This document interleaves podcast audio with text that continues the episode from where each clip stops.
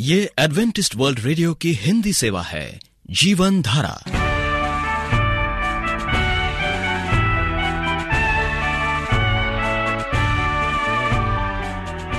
कार्यक्रम जीवन धारा सुनने वालों को प्यार भरा नमस्कार। एडवेंटिस्ट वर्ल्ड रेडियो की हिंदी सेवा की ओर से हम आपका स्वागत करते हैं।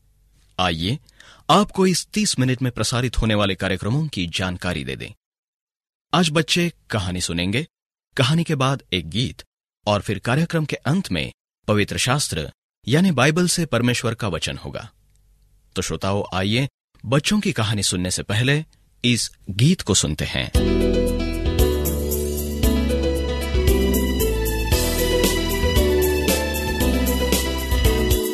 विनती सुनने वाले, मेरे आँसू निहारने वाले चंगाई देने वाले। स्तुति हो यीशु राजा। विनती सुनने वाले, मेरे आँसू निहारने वाले। चंगाई देने वाले। स्तुति हो यीशु राजा। स्तुति हो यीशु राजा।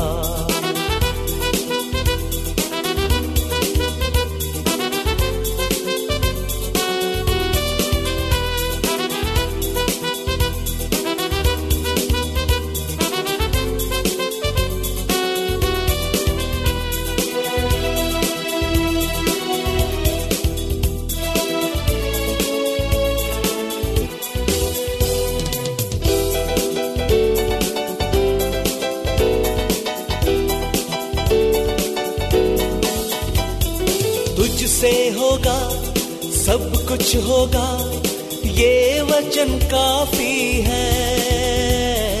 तुझसे होगा, सब कुछ होगा, ये वचन काफ़ी है।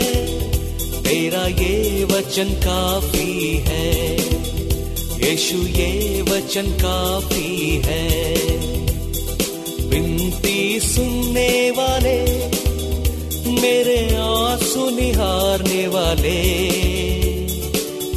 चंगाई देने वाले स्तुति हो यीशु राजा स्तुति हो यीशु राजा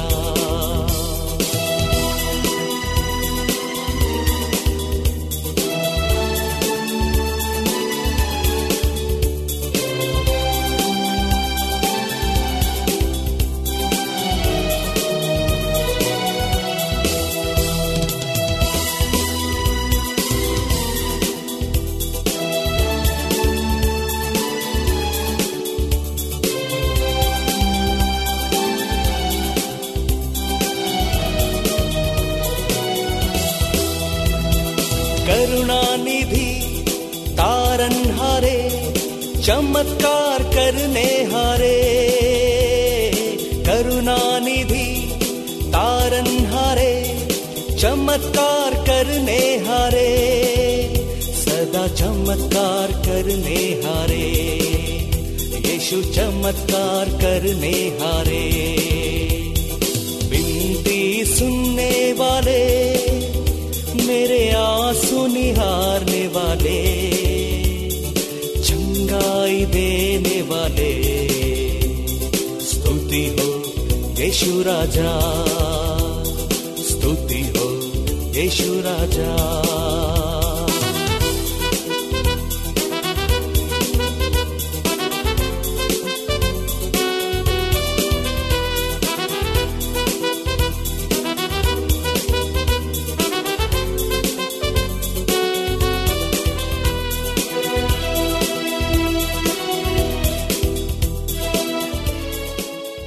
बच्चों, आप सबों को आशा आंटी का प्यार भरा नमस्कार।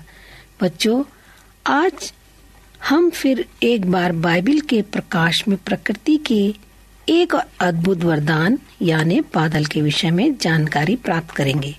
बच्चों, तुम सबने आकाश में बादलों को देखा है?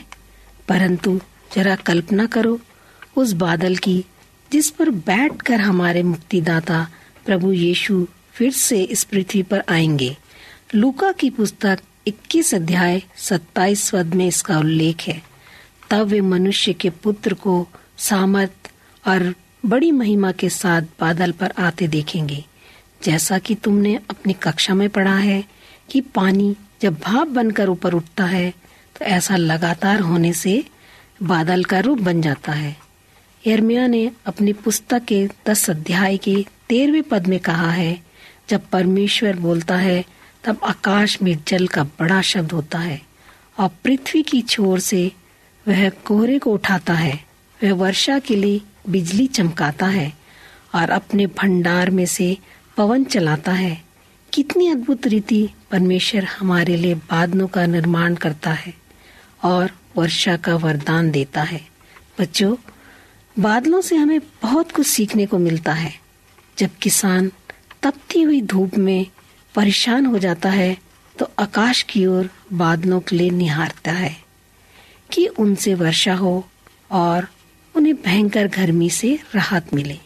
परंतु कई बार बादलों से वर्षा नहीं होती तो उन्हें बड़ी निराशा होती है। नीति वचन के 25वें अध्याय के चौदहवें पद में ऐसे बादलों के विषय में यूँ लिखा है, जैसे बादल बिना वर्षा किए चले जाते हैं, वैसे ही झूठ मूठ दान देने वाले अपनी झूठी प्रशंसा करते हैं।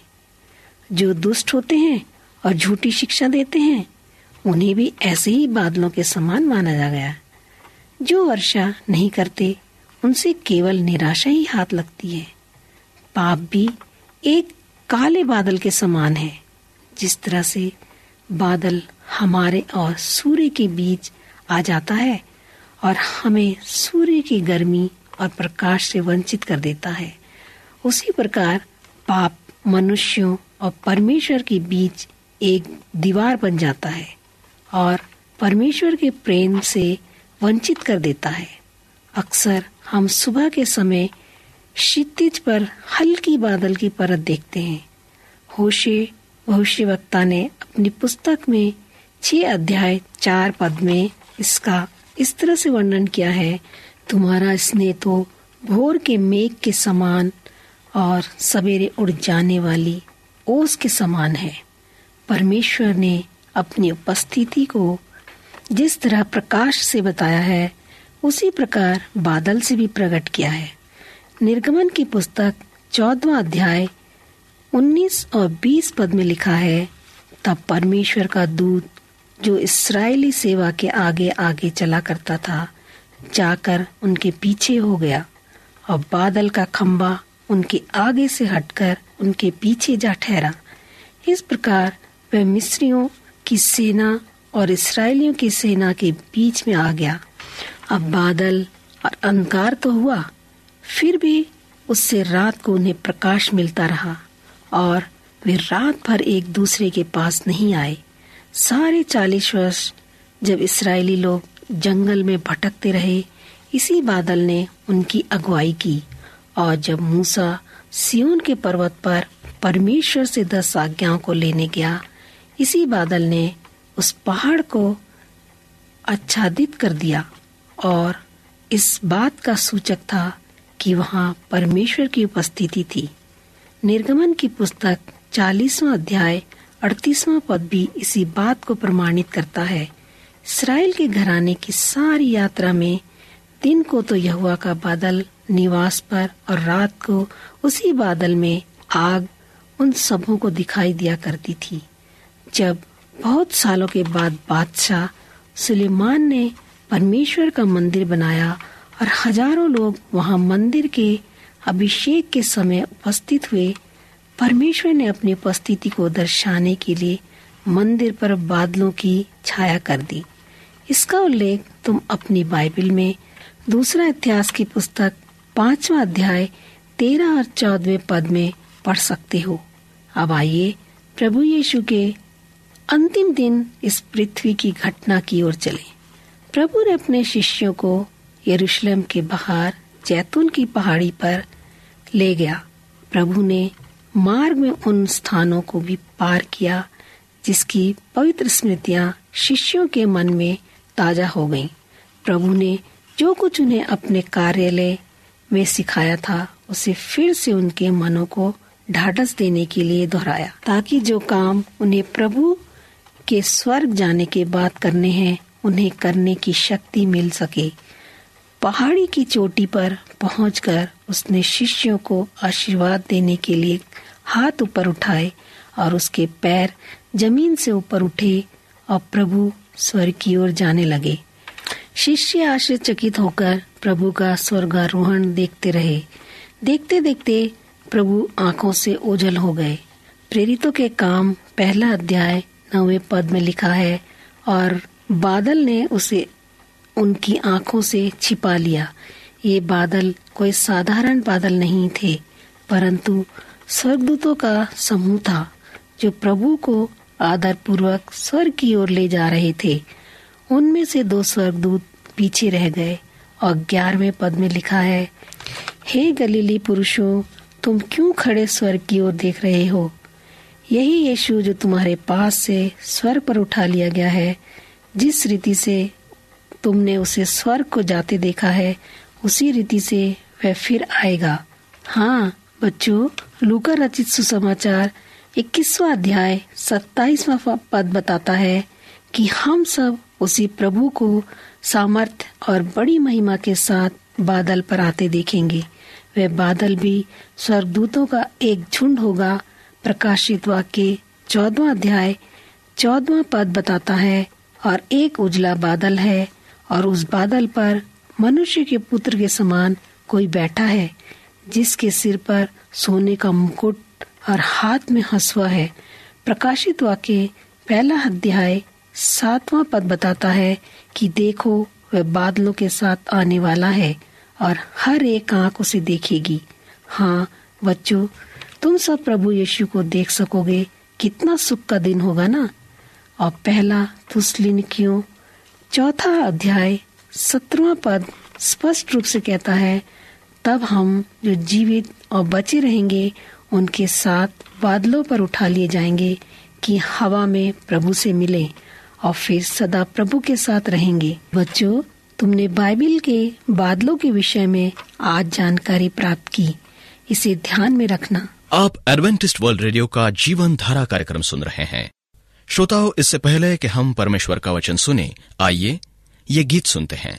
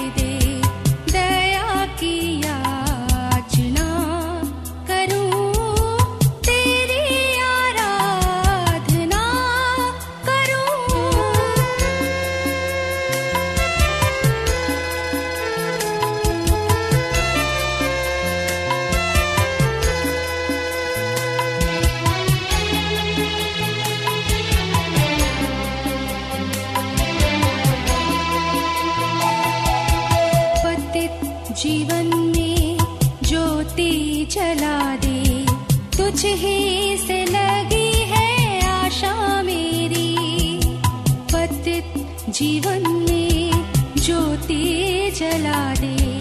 तुझ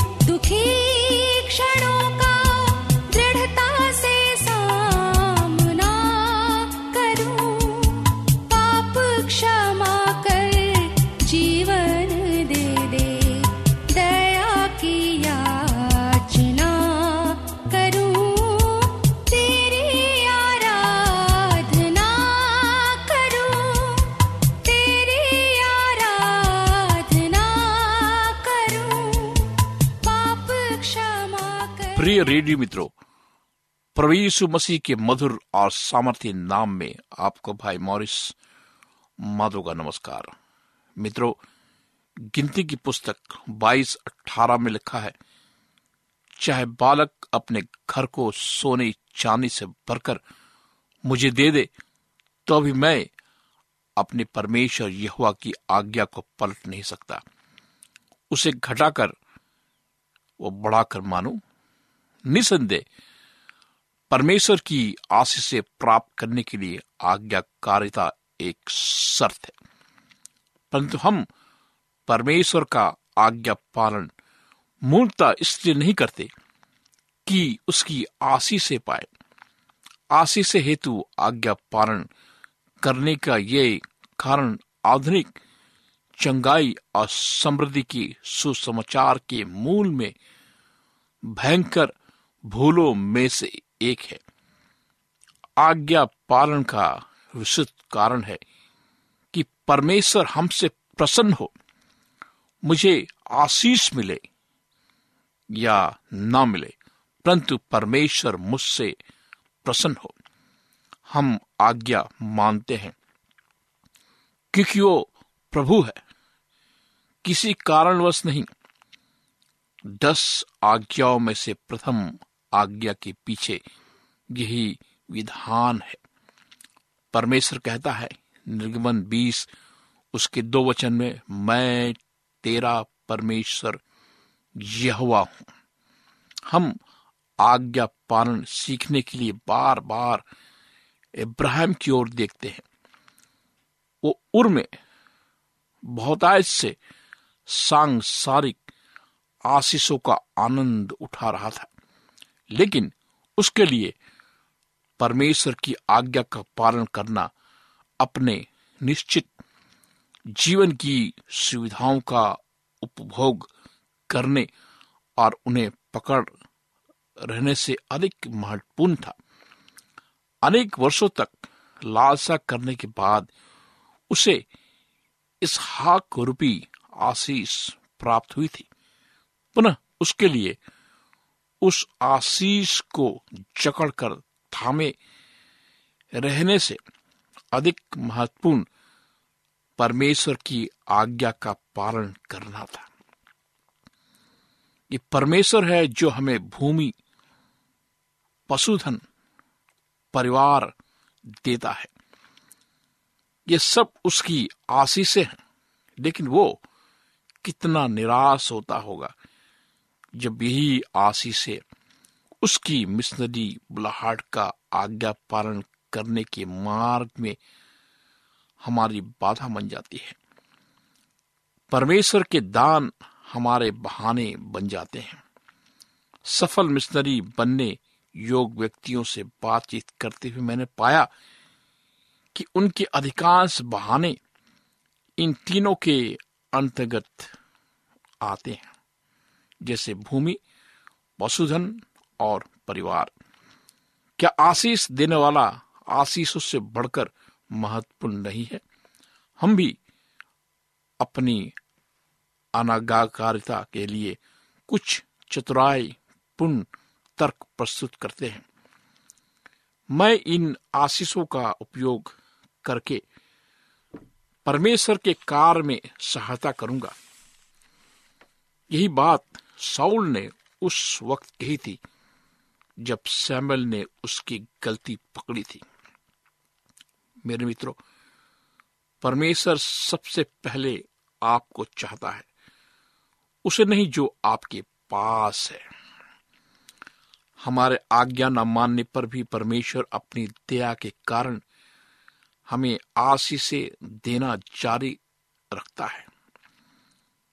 परमेश्वर की आशीष हमारे तरीकों के प्रति उनका अनुमोदन नहीं है।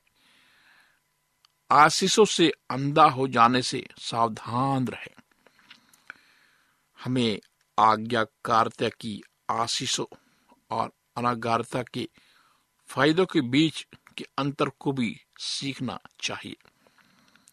यदि हम सरकारी नियमों का उल्लंघन करें और कर विभाग से छल करें तो हमारी बचत बढ़ जाएगी। ऐसे बेमान कमाई में से दसवां अंश और दान देना परमेश्वर के निकट घृणित है।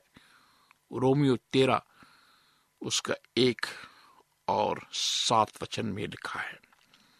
मेरे मित्रों, शैतान अपने आकर्षक प्रस्ताव लेकर हमारे पीछे है।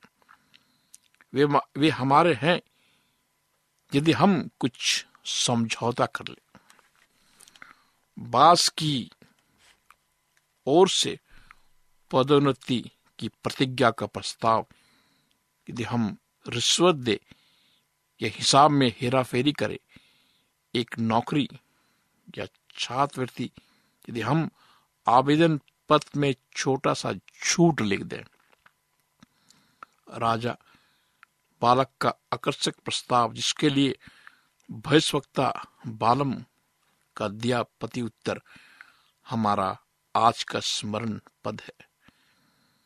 ये सार्वजनिक सत्य है। मेरे मित्रों, परमेश्वर आपको आशीष देना चाहता है।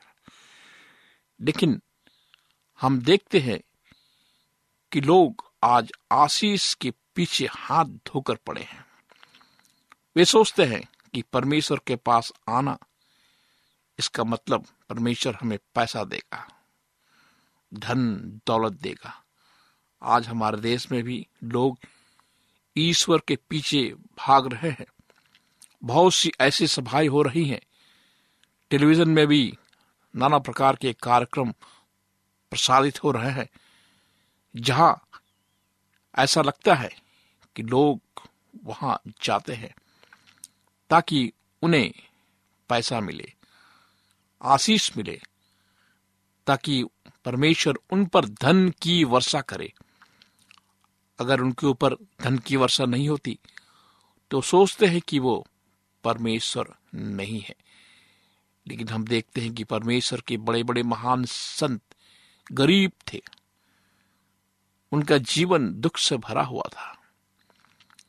उनके पास कुछ भी नहीं था। लेकिन वो महान जीवित परमेश्वर के करीब थे। मेरे मित्रों, आज आपको इस प्रश्नों का उत्तर देना पड़ेगा, कि आप परमेश्वर को किस रूप में देखते हैं? परमेश्वर चाहता है कि आप स्वर्ग में जाएँ। ये जीवन की सबसे बड़ी आशीष है। अगर आप इस दुनिया में धन दौलत आपके पास है सारी भौतिक आशीषें आपके पास है, लेकिन आप स्वर्ग के अधिकारी नहीं बनते तो इन आशीषों का कोई फ़ायदा नहीं। मेरे मित्र, स्वर्ग की ओर देखिए, आपका लक्ष्य स्वर्ग है, में जाना है, ना कि नरक में, ना कि पृथ्वी की हरेक प्रकार के प्रलोभन से अपने आप को जकड़ना है। निर्णय आपका है। आइए हम प्रार्थना करें। जीवित दयालु, पिता परमेश्वर, हम तेरे पास आते हैं प्रभु। हम जानते हैं कि तू हमें स्पर्श करना चाहता है। तू हमें बताना चाहता है कि आशीष क्या है। प्रभु हमें बुद्धि दे, हमें शक्ति दे। हमारा, हमारे आशीष तेरी ओर से आती है। हमारी आशीष तू है। तेरा स्पर्श प्रभु, तेरा साथ जीना ही आशीष है। स्वर्ग में जाना ही आशीष है। प्रभु, हम अपने जीवन को तेरे हाथ में सौंपते हैं और इस प्रार्थना को प्रवीषु मसीह के सामर्थ्य नाम में मांगते हैं। आमीन। मित्रों, आप हमें इस नंबर पर भी संपर्क कर सकते हैं। हमारा नंबर है नौ छ आठ नौ दो तीन एक सात शून्य दो। नौ छ आठ नौ, दो तीन, एक सात शून्य दो।